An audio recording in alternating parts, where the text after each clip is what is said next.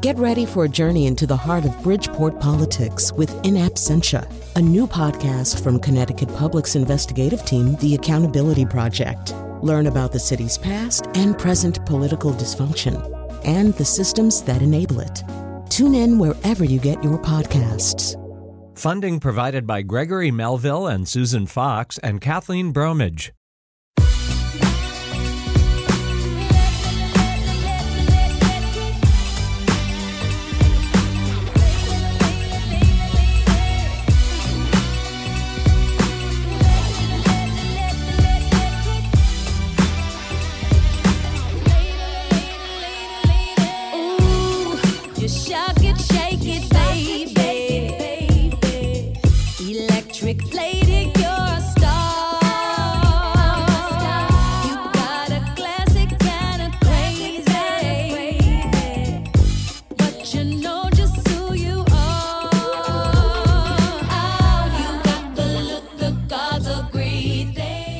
All right, in our lives these days, we do encounter a number of electric ladies, one might say.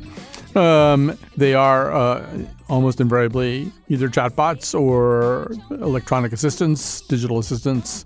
Um, there are a lot of different things, I guess. And, and really, this does go back a long, long way, at least in our collective imagination. But we started wondering about that, about Siri, about Alexa, about Cortana, about uh, Google Assistant or whatever it's called. I don't use it. That's actually the name of the app. Whatever it's called, I don't use it. Um, and and I also want to say that my Siri on my iPhone has for many years been an Australian ma- male voice. I don't. I'm not even kidding about that. I just and I don't even know why I did it, but I just thought, well, let's try something different here. All right, so much more learned people are here to talk about what all this means, pick it apart a little bit. So uh, joining us now is uh, Kerry McInerney, uh, research fellow uh, at the Leverhulme Center for the Future of Intelligence and the co-host of the Good Robot podcast. Welcome to our show. Hi, thanks so much for having me on. So maybe just sort of set the stage for us a little bit. I mean, I just rattled off the names of some some things that people use uh, that that often speak in female voices or default anyway to to female voices. How pervasive do you see this as being? I see this as very pervasive. I think what's really interesting is being a researcher in AI and gender is this is one of the most easy and intimate encounters people have with AI powered technologies because there's going to be, they predicted by this year, more AI powered voice assistants than people on the earth. And I think it's going to reach about 8 billion AI powered voice devices. And so just think think most people who maybe don't know much about algorithms or maybe aren't thinking that they're encountering AI on a daily basis are using these kinds of products in their home. So I think as they become increasingly ubiquitous, we also have to start questioning how ideas about gender and about what kinds of roles women should be playing in the home also need to be brought to the fore. Do we know some consistent reasons as to why so many of these programs or devices or whatever we're going to call them, why they would default to women's voices, why they would typically have a name that was more obviously female than male? Yeah, I see this as a product of a set of intersecting inequalities. And so I don't think there's any one cause, but I think the first and probably primary suspect is deeply entrenched gender stereotypes about what counts as women's work. So voice assistants are often performing work that we see as very gendered labor as women's work. Things like, for example, reminding you to pick something up from the supermarket or telling you when someone's birthday is. And, you know, disclaimer, I'm hugely dependent on Facebook to tell me about people's birthdays. I'm really bad at remembering them. Um, but this is kind of work has historically been performed a lot by wives, by secretaries, by mothers. And so when we immediately jump to thinking what kind of voice should be telling me to do this, there's a deeply entrenched cultural assumption that this voice is going to be female. And so I think voice assistants not only build from that set of cultural stereotypes, they also perpetuate them. But on top of that, we also have the inequalities in the AI industry itself, how few women are represented there, and also historical inequalities, like what kind of data sets we have available in terms of voice recordings. Because since women have historically done a lot of this kind of work, we have a lot more recordings of women's voices doing it. And so the stereotypes continue on. Yeah, and I, I think uh, that's true in an even larger sense. I, I, I absolutely take your point. But I think beyond that, you know, we bring who we are into the digiverse, uh, into the world of AI. And, and and so when you read about some of the research, yeah, there's research that indicates that both men and women prefer for one of these assistants or whatever we want to call them to have a woman's voice. But that raises the question that you've already essentially answered. Why would that be the case? Why wouldn't we want Alexa to be an Australian guy named Alex? Yeah, exactly. And I think this is one of the challenges often with a lot of these technologies is trying to balance up the sort of individual preferences that we all have with the bigger societal risks and benefits. Because for so many of us, having a voice assistant, often with a female voice, is something that brings us a lot of pleasure and utility in our lives. Um, same with the Netflix algorithm that tells me what I want to watch. But on a societal level, I think we then have to zoom out and say, okay, but actually, is this the kind of set of gender stereotypes and norms that we want people to be associating together? Uh, do we want to be thinking of women's voices to be associated with telling us when to pick up groceries, you know, rather than a whole range of other kinds of topics and skills? Right. I mean, I think also because of other inequalities baked into the workplace, baked into our lives, a man talking to us will often feel maybe like we're being bossed around by a boss. We've had more male bosses, most of us, than we've had female bosses. I mean, there's all kinds of kind of latent ideas about human interactions that we bring into these non human interactions. And, and I want to ask also a little bit about, you know, there's sort of a way in which this whole world is talking out of both sides of its largely metaphorical mouth. Because I saw one piece of research by the Brookings Institute where they asked you know, they asked Cortana, they asked Siri, they they asked Alexa, they asked them questions about their gender. Uh, you know, what gender are you? Are you a woman? Are you a man? And most of the answers were, I I, I don't have a gender because I'm software. Um, on the other hand, they do everything in their power to convince us, or they do everything in their corporation's power to convince us that they are not just software. Mm-mm. Yes, I mean, I think this is a little bit of a case, as you say, as companies wanting to sort of have their cake and eat it too. Like, there's been a lot of public backlash over the last five years around the way that they've gendered their voice assistants, and particularly in 2017, there was a big study on how uh, these voice assistants respond when they're effectively sexually harassed by users. And they found that these voice assistants were responding in ways that were, you know, certainly not particularly valuable. They were, you know, saying that they were flattered, for example, that they'd blush if they could. And of course, the companies same with the gender question, have jumped on that and they've immediately changed it to be a more palatable answer because they recognize that the average consumer now probably doesn't want a voice assistant that so overtly evokes some of these sexist norms. And yet at the same time, though, they know that a lot of consumers still want that comforting female voice. They want to bond in a way with a voice assistant which has a persona and a gender. And so they're still slipping in a lot of those gendered markers, things like a particular name or a particular voice. Yeah, one of the um, shows that I, I thought really uh, did a really interesting job of kind of exploring that complex uh, sort of almost, paradoxical relationship between software and something that was pretending to be anything but software was the series The Good Place. Cat, we're going to play A3 right now uh, on The Good Place, which takes place in the afterlife. There is an afterlife form of artificial intelligence. Its name is Janet. Uh, it's played by a woman, D'Arcy Carden, I believe is her name.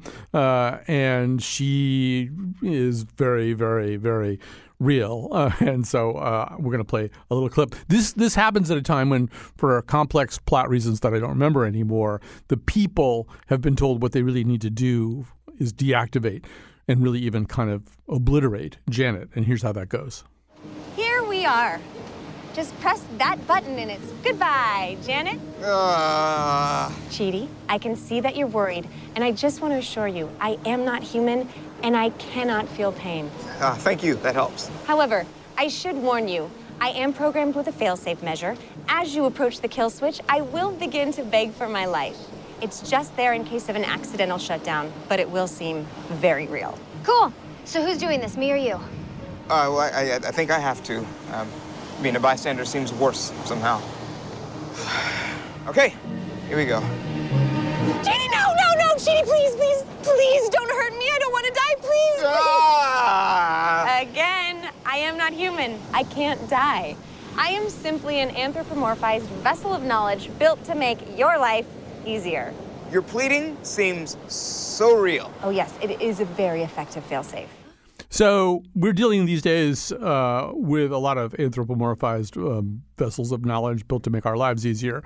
And it was first of all interesting to see that even in heaven or the afterlife, anyway, uh, it's still it's still a female entity. But then, I think this also kind of brings out that whole idea, though, which is we have a hard time if you interact with Alexa a lot. After a while, you're really having to fight off the the temptation to anthropomorphize her, right?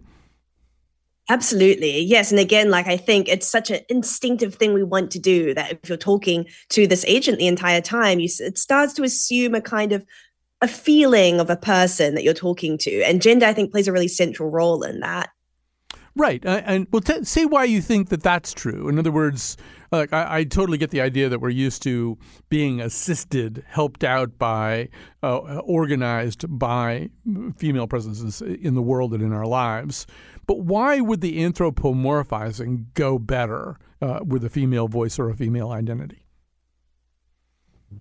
I feel like it's so interesting to me because I think the kinds of technologies which I personally feel more of an instinct to anthropomorphize are the ones that are entwined in my daily and my intimate life and they're in my home space in a way. And I think that, you know, I don't feel that need to anthropomorphize technologies at work. For example, I use Dragon voice dictation software and I have no interest in anthropomorphizing Dragon voice dictation. It's very useful. It's a tool I use at work and I shut my laptop and I'm done for the day.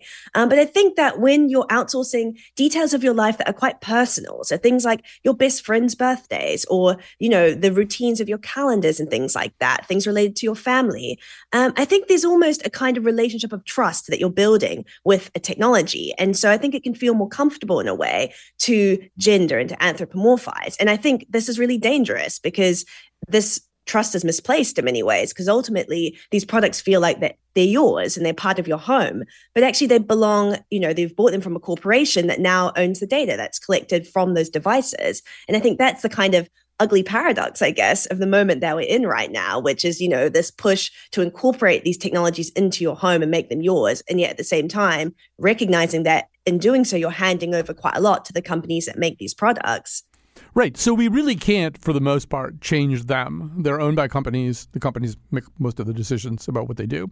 Uh, I mean, they're they're going to be some that come along and kind of learn certain things from us. But basically, these are what uh, Emily Bender calls stochastic parrot, parrots.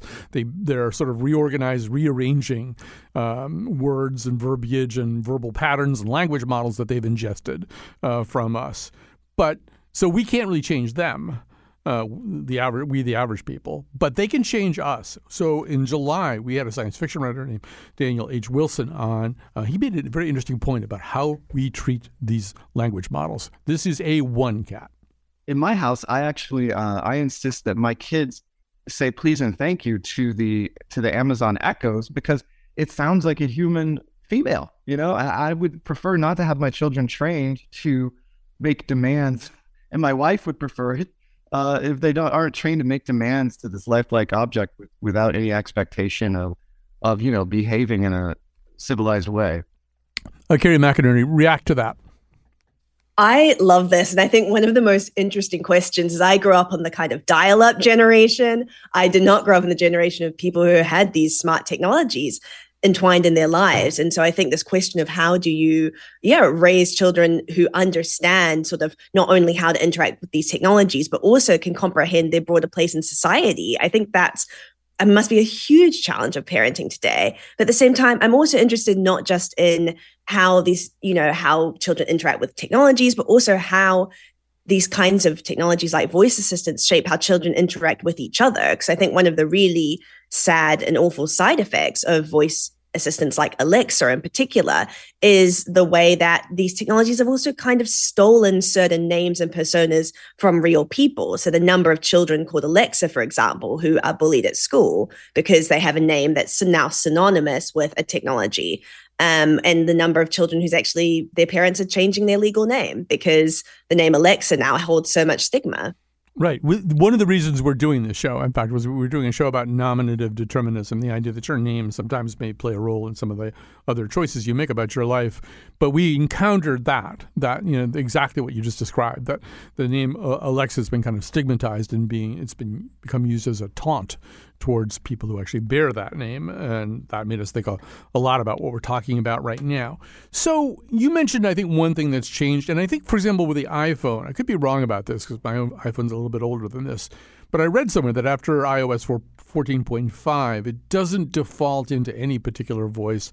They were even talking about adding a couple of more voices. I mean, I just, you know, affirmatively went in years ago and changed mine to a male Australian voice. But um, do you see those kinds of changes starting to happen? Do the tech companies know they have a problem? I think yes and no, which is not a very satisfying answer. I think people like you and like the researchers who do these broad studies of voice assistants have done a really good job of raising awareness about the fact that we shouldn't take this to be normal and that we should start trying to, for example, change the kinds of voices we take as the default on these products. At the same time, I think we're still pushing against a very, very large profit motive with these companies because products like Alexa and Cortana and Siri sell really, really well. And so I think the thing maybe as consumers that we can be trying to do is actively pushing with our purchasing power to say, okay, can we prioritize products that give us other options? And I know it's hard because, you know, programs like Alexa do have such a big share of this market. Um, but I also think it's really important to start disrupting that kind of internalized norm that these somehow need to be default female. Right. And I mean, you've already alluded to this in our conversation, but it's worth uh, sort of stomping down on this again. One thing that probably would change a lot of this would be significant numbers of female CEOs or very high ranking officers within tech. I think with the departure of YouTube's CEO recently, I don't think there is, like in big tech right now in America anyway, uh, a, a, woman CEO, uh, which is probably one of the reasons change is slow.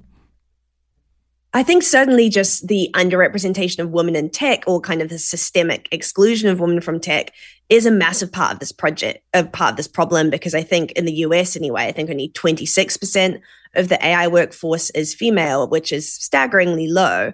Um, and for me, the issue here is that I think often when people, if the people making technologies only have a very narrow range of experiences, I think the user that they imagine often looks quite a lot like them. And that means we end up with a lot of technologies that don't really work for most of the world who have a much more diverse set of experiences. And we see this with voice assistants when it comes to accent bias. So, the fact that a lot of voice assistants do not respond very well to voices that sit outside quite a sort of US white voice. Um, through to the way that a lot of these technologies are used for the purposes of things like intimate partner control and domestic violence. And that's because the people who were designing these technologies weren't really thinking to ensure that they were designed in a way to protect against that.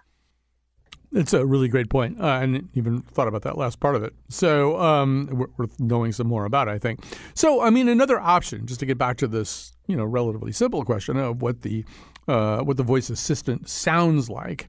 Um, another option would be to try to make it genderless, and, and there are, are or gender neutral. Uh, there are projects going on. We're going to play you a little bit. This is going to be a two cat. Uh, this is Q, a gender neutral voice assistant created by a team of researchers, sound designers, and linguists in conjunction with the Copenhagen Pride and Equal AI. Here's uh, here's Q. Hi, I'm Q, the world's first genderless voice assistant. Think of me like Siri or Alexa, but neither male nor female.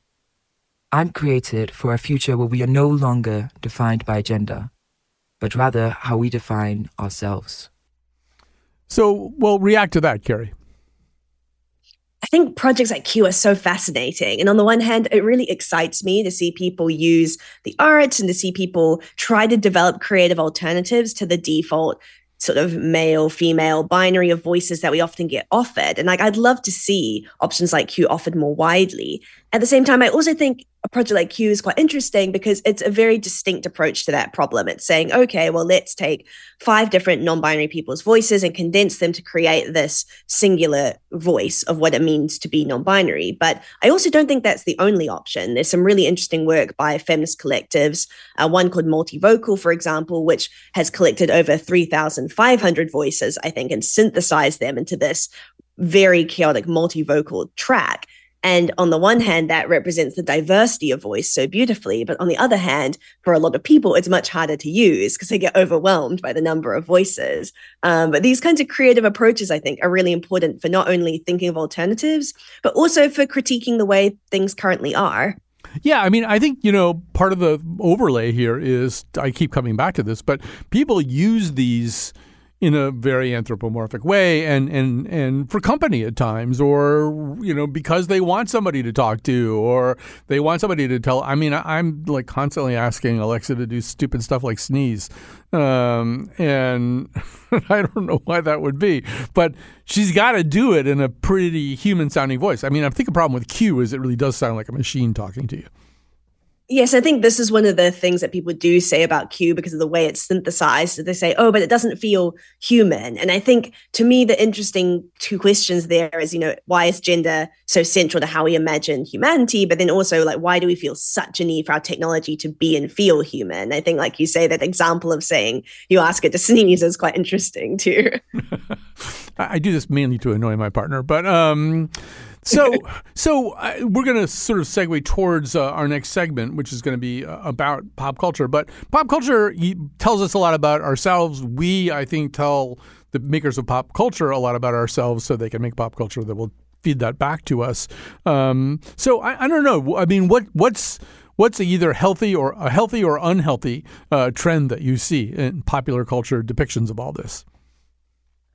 Oh, well, actually, something which myself and some colleagues at Cambridge have been working on is studying how the people who make AI are represented in film. So we studied 100 years of popular film uh, to look at representations of AI scientists, and we found that only 8% of those representations were of female scientists, which is even worse than an already low number of women in the AI industry right now. And so we thought it was really troubling that you had this feedback loop between films showing very few women succeeding in this field and then potentially that influencing women and girls' willingness to enter the field. And that has really negative ramifications for everyone including producing the kinds of sexist products like voice assistants that we've been talking about today Right. I mean, Tony Stark uh, has uh, four different uh, AI assistants. I mean, most of us remember the one, if we remember anything at all about this, we would remember Jarvis, which, by the way, stands for just a rather very intelligent system, which is a male voice. But he's also got Friday, Karen, and Edith.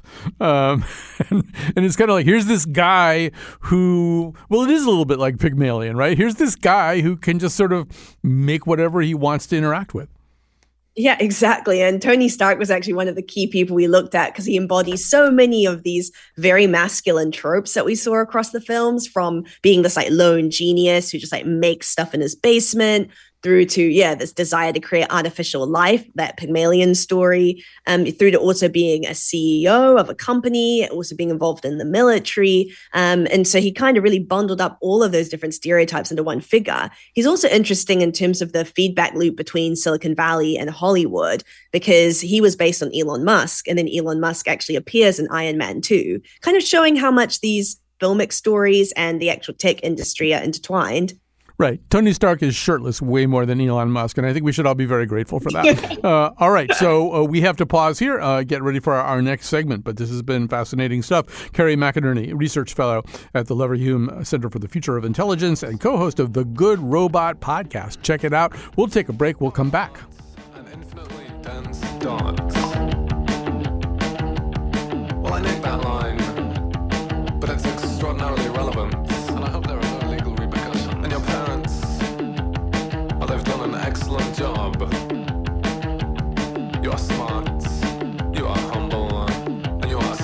soft.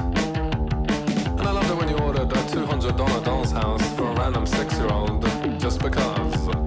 You're part of the family now, and you are so loved. Alexa, why does everything happen so much? Support for this podcast comes from Hartford Healthcare. Elevating Health is funded by Hartford Healthcare. Loneliness can be a significant health risk to people of all ages. Dr. Laura Saunders, a psychologist from Hartford Healthcare's Institute of Living, talks about social isolation and why we need to connect in person loneliness actually is a pretty significant health risk for people that struggle with social isolation. It affects their blood pressure, it affects their immune system, it affects your willingness to get up and get out, and can cause some not just emotional issues, but health problems as well. You're not alone. Dr. Saunders explains how important it is for us to look to others and get out of our comfort zone. I like to talk about social isolation as not just that individual's problem, but it's a community problem or it's a family problem. We need to connect with others. We can take space at times as well, but we need to step out of our comfort zone and do things to connect with other people. It's life saving. For more information, go to ctpublic.org slash elevating health. Awful tough lately, smoking a lot of cigarettes lately, but inside it's just a little baby.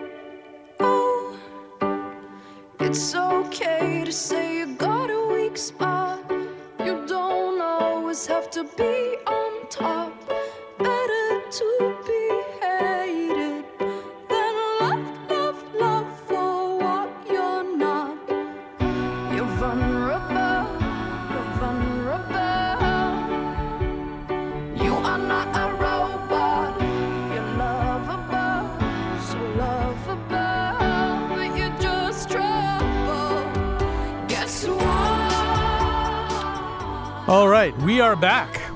And yes, uh, these days, what we see in science fiction and what we see out in the world, these things are, these lines are starting to converge on one another.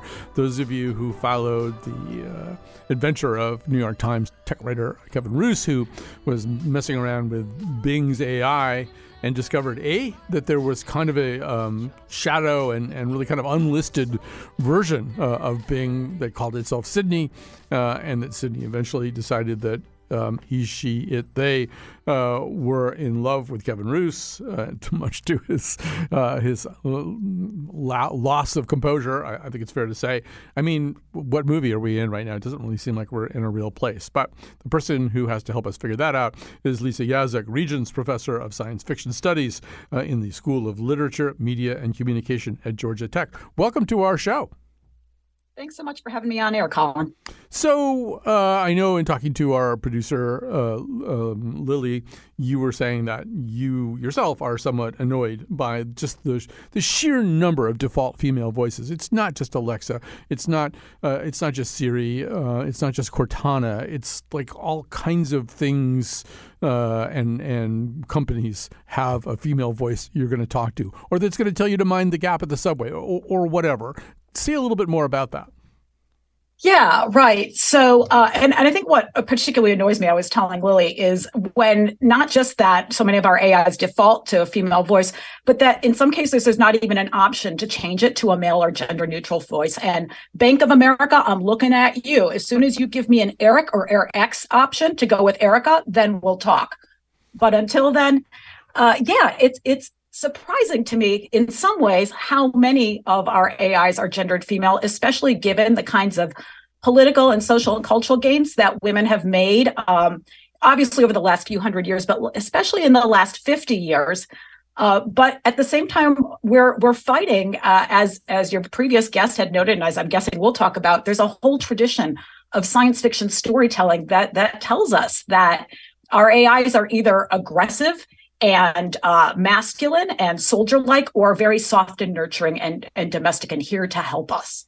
Right. I was. Um, I mentioned even before we started the show today that uh, in the first ever episode of the Jetsons, um, they go out and get a maid, Rosie, uh, Yes. who has this kind of Brooklyn accent. That's the first thing that happens on a Jet on the Jetsons. They get a robot maid they, before they've done anything else, which should probably Right. tell you something. I, one thing I did today was go down this real rabbit hole about uh, voice. war- This is before we get over to science fiction, uh, but in real Mm. life, voice voice warnings on uh, on fighter planes and, and other kinds of military uh, aviation stuff. And, Yes. and you probably know a little bit about uh, about this too. So so mention something about that. Yeah, absolutely. And I think that that's part of why we have this tradition today of AI assistants that that seem to be gendered female is because the earliest talking uh, machines or AIs in fighter pilot uh, planes during World War II were gendered female.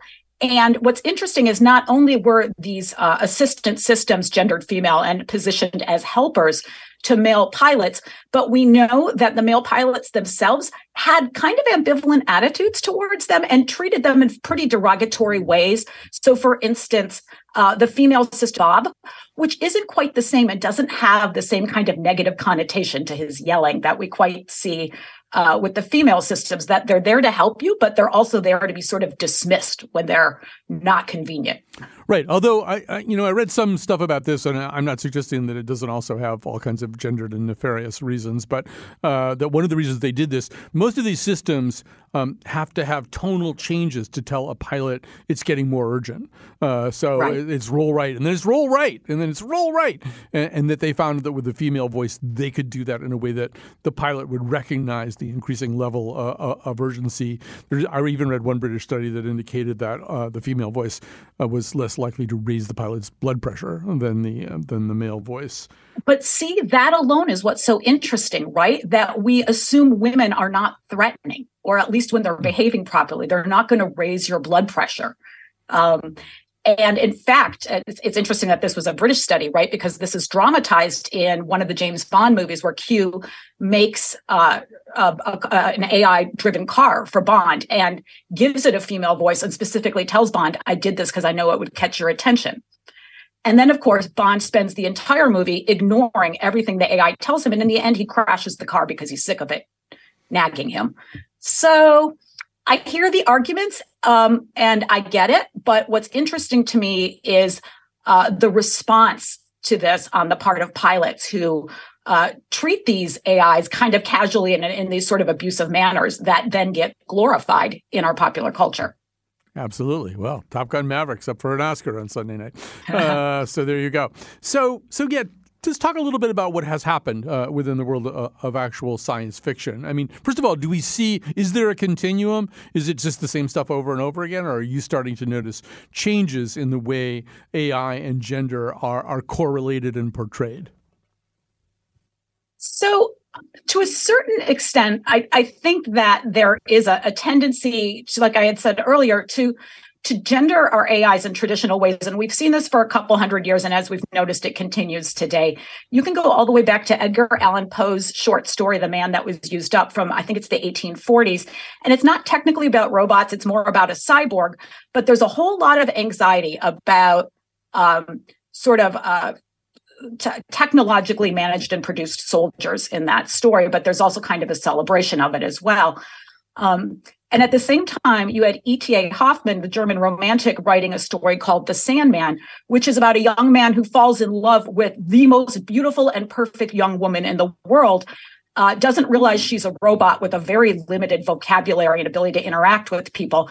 And he's just so obsessed because he thinks she's the perfect woman. He ends up going insane.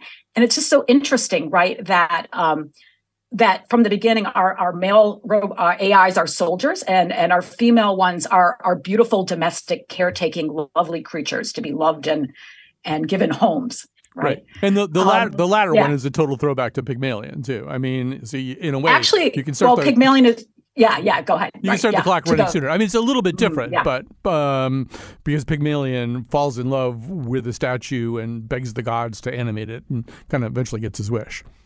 Right, right, right. Yes, it is absolutely a variation on that for sure. Um, and then, of course, by the time you get to the 1920s, you get the very first science fiction play, um, RUR, Rossum's Universal Robots. And that's actually the play that introduced the word robot to the public at large. It's also ended up cementing these sort of patterns of gendered behavior because most of the robots in RUR are, are male soldiers and they are considered dangerous and a real serious threat to humanity. And the only time that the threat is mitigated is at the end when suddenly we have a female robot and the male robots um, suddenly have the opportunity to fall in love and, and have babies. And so once again, we've got male soldiers destruction bad and female caretaking robots, which are, are great. Um, and if any of you are ever wondering what happens when you take the female robot out of the home, all you have to do, go do is watch Fritz Lang's Metropolis from 1927. The evil Maria is an utter disaster, and she threatens to rip apart the entire society of Metropolis because she's this wildly sexual being who like incites the working class to riot. You know, I- the thing that you said uh, originally about Poe and Hoffmann, I I think it really does still play out. Um, I mean, there's a way in which there are now male voiced AIs that we see in science fiction or other kinds of fictional Yep. depictions. They're almost doing cool, fun stuff almost always, right? So, uh, Right. you know, so yeah, Tony Stark's flying around talking to Jarvis about what he wants. But before Tony Stark, there's another example of exactly the same kind of thing. Cat, this is B1.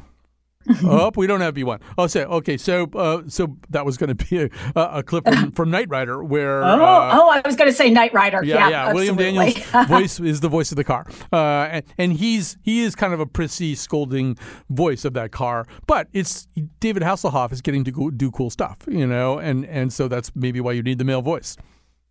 Right. And and there's a sort of bromance that develops between them. They're kind of buddies in the way that Jarvis and Tony Stark are sort of positioned as as companions and working together to save the world, right? There's a a sort of uh, a team function between them that we don't necessarily see, for instance, in a movie like Her, where Sam is largely there to um, plan dates and to go on dates with our lead character, right? Uh, it's a very different kind of relationship for sure. Although speaking of her, so a few years ago, I was talking to a futurist. I think it was Wendell Wallach, uh, who said we were talking more about the idea of singularity, of sort of sentient, self-aware artificial intelligences, and and you know how scary some people find that idea. And what he said is, in short order, it may be that what AIs are interested in are not people. Uh, they may be much more interested in each other. Uh, so the idea that they're going to be interested in people for the purpose of draining our life forces or exploiting us or enslaving us or all the things that people are scared about, we're almost flattering ourselves to think that that, that would be the case. Oh, that's, yeah. that's exactly what happens in her, Mhm. right? At a certain point, Yeah. she, she, she Right. decides Joaquin Phoenix is just not all that interesting compared to who else she can talk to. Right, absolutely. And in fact, she evolves right past humanity and also past dating. Like she, because she's going with the rest of the AIs, if I remember, to sort of explore the world and explore the universe. And I think that that's really exciting. I actually love that moment in her. I think it's really hopeful and beautiful. And I also like that in the end, before she leaves, she like sets the humans up on a date so they won't be so sad. I think it's kind of great, actually. Yeah, Um, it's, a little so bit. we- yeah, go ahead. Go ahead. Oh no, go ahead. Well, I was going to say the the less heartwarming version of that would be Ex Machina, where in fact, oh, where, oh yeah, that's what I was going to say. Ava makes basically the same decision. Maybe she's made the decision kind of ab ovum, so to speak, that she's not that interested in people. She's not interested in Domhnall Gleeson. That's not, not what she wants. But there is this kind of interesting human centered, male centered idea that that is what she wants. I mean, in a way, the movie kind of Wow. turns on that question, right? Sort of um I, it's so funny because you know it reads to me that it's a it's really uh, that movie i think is very much a warning about the dangers of treating our machines in these in these really sort of conventionally gendered ways um right? Because the reason ava becomes a threat is because she and her fellow sister robots have been constantly sexually and physically abused by this creator who assumes it's perfectly okay to do that to them. So um, I think that that's maybe another way that we've seen a kind of evolution in our in our treatment of AIs that that sometimes we're uncomfortable when our female AIs are are abused and and recognize that this is really not the way we treat our objects is the way we treat each other. So I, you know, asked Kerry McInerney about the idea of developing a genderless or gender gender neutral voice for a lot of these, you know, vocal assistants uh, that we Mhm. have. Is there a version of that in science fiction? Is there any kind of a trend towards the gender neutral robot? Absolutely. And I think one of the uh, most exciting places we're seeing this is in Martha Wells's Murderbot series, which is the story of um, a sentient robot, an AI essentially, that hacks its governance module so it can go and do whatever it wants. And all it really wants to do is watch really crappy soap operas on TV. Um, so uh, it sort of starts from this funny premise. And but then of course it, it, as the stories go on the murder bot has to do more than that. And it has to learn how to interact with other humans possibly with other machines uh, and how to sort of have an identity in the world beyond just watching tv all the time. And what's particularly interesting about murderbot is both that it refuses to do the work it's supposed to do Um, but also, it refuses to have a gender, and this is something that is is a sort of sub theme as the stories go on. Is as various humans meet Murderbot, they are desperate for it to have a gender, and it's just like I am a robot, and I do not need a gender, and I'm not having this conversation with you. And it's great because like other people will get very animated and in these intense conversations, and then Murderbot just walks away and stands in the corner with its face against the wall. And it's just like, whenever you're done, I'll come back. the um, cool stuff. One of the one of the things that I've been mesmerized by lately, and I can't talk about it too much because I haven't caught up yet, but I've been watching Picard, and on Picard, you know, so much of the first season, in particular, is about AI, and the AI are all kind of descendants of Data, the you know, mm-hmm. sort of male identifying android from Next Generation. But the really, yeah. I mean, the main characters here are a whole series of quote unquote female identifying synthetic life forms, uh, including a whole bunch of them that all basically uh, look the same, but have very different reactions and identities and approaches to the situation that they're in, which I'm finding kind of a little bit more nuanced than what I've seen in the past. Yeah, that's cool. And I think that that is very much picking up on a trend that we've seen women and especially feminist science fiction authors and directors working with for well over 50 years. Uh, you know, as soon as uh, women started writing overtly feminist science fiction in the 1960s and 70s, they started rewriting a lot of these tropes. So you'll get someone like Joanna Russ who imagines um, female assassins living in these futures where they have um, these male robots that are part monkey, part human, part house, part sex slave, part calculator, um, and very strange and fun. Uh, Sherry-Ann or uh, Lewitt imagines AIs that want to go and be real boys and girls and grow their own bodies and download into them.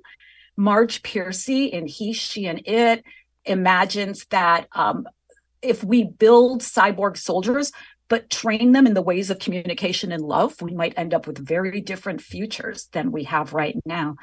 And for those of you who like film, you might check out Lynn Hershman Leeson's um, Technolust, marvelous film, I think from the early 2000s, about an overworked geneticist uh, who actually builds three AI versions of herself and then has to learn how to let them go and be people on their own. That is fascinating stuff. I actually, I think I read for one of those parts. They said, "Give, give us robot monkey sex slave." Uh, I, I, didn't, I, I, didn't, I didn't get the role. Absolutely, one hundred percent. That's Joanna Russ's "The Female Man," one of the best novels ever written, as far as I'm concerned. All right, and on that recommendation, Lisa Yaszek, uh, great to talk to you, Regents Professor of Science Fiction Studies in the School of Literature, Media, and Communication at Georgia Tech. We're going to come back with somebody who's a legend in this uh, area of gender linguistics. Deborah Tannen is going to give us her take on all this. I'm told. That's why I got fired and I'm out in the cold. How could I have known when the 503 started into blink? It was winking at me, dear. I thought it was just some mishap. And uh, time to thank uh, several non artificial intelligences, um, some human intelligences that make uh, this program possible, starting with Cat Pastor, who's our technical producer, Lily Tyson, senior producer uh, of The Colin McEnroe Show, is the producer of this episode. We also want to especially thank our uh, new intern, fairly new intern, Lizzie Van Arnam, uh, who helped with this episode. All right, joining us now, I said we were going to have a legend with us, and that is Deborah Tannen, Distinguished University Professor of Linguistics at Georgetown University, author of many books, but probably most uh, well known for You Just Don't Understand Women and Men in Conversation. Who better to talk to us about this? Deborah Tannen, welcome to our show. Actually, you've been on before years ago. Welcome back to our show. Well, thank you. Thanks for inviting me again. So one of the things that I've saw a video where you were talking about this, and one of the I think I think one of the points you're making is there are distinct roles uh, for some of these uh, AIs and AI assistants, and sometimes they're telling us uh, what what we really should do, and sometimes they're offering to help us. And and your guess, I think, is that uh, listeners, maybe particularly male listeners, would process those two things in different ways.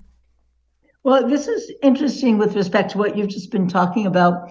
Uh, one of why do people prefer being told what to do in a way uh, by women's voices?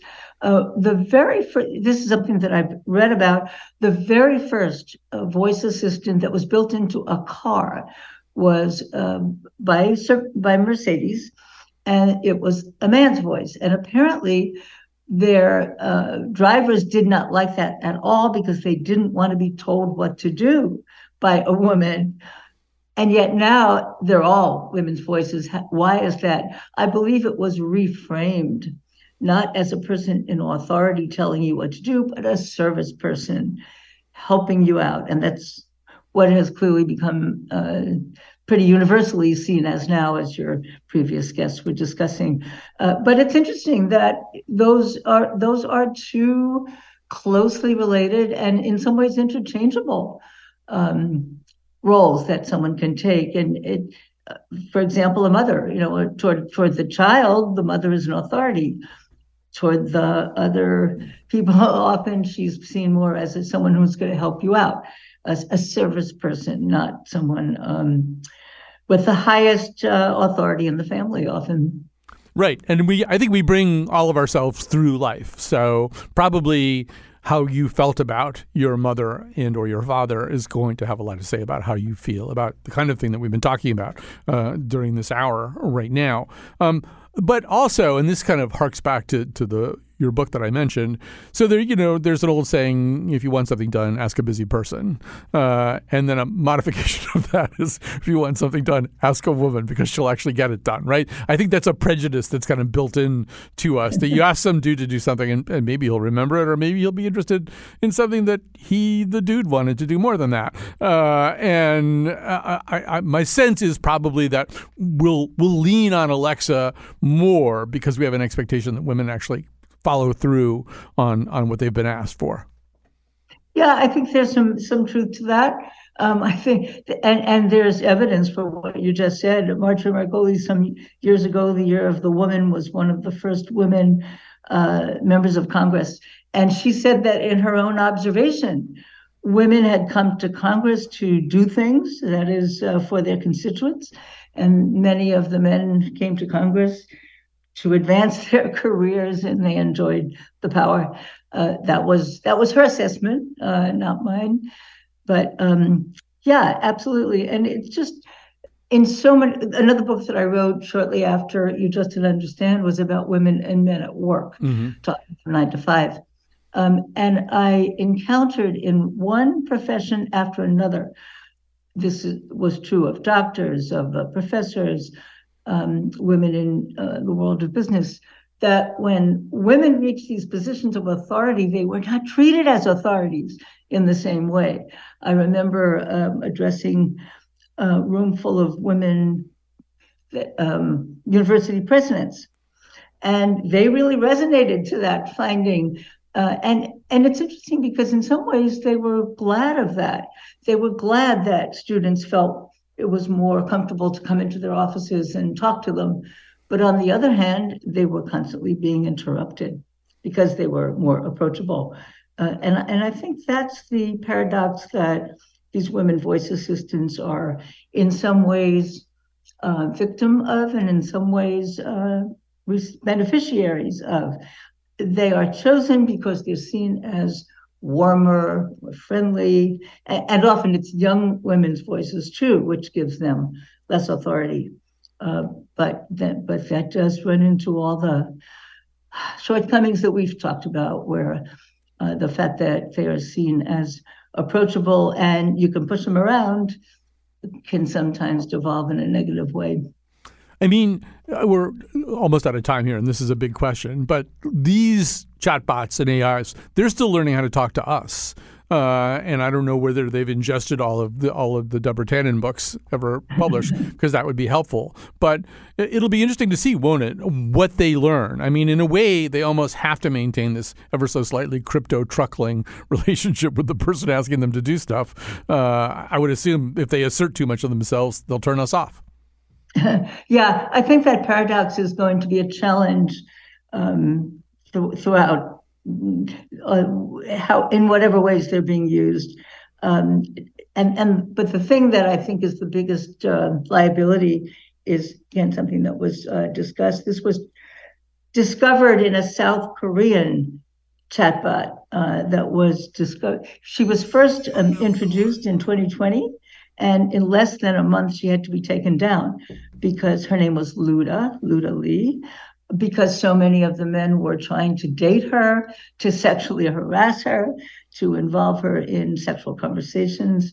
Um, so that approachability of uh, of women, and especially young women, is um, it's part of the culture, and I think that's going to be the challenge to take advantage of the um, affordances that these voices give us, uh, but not reinforce the negative sides of the sexual stereotypes that we talked about.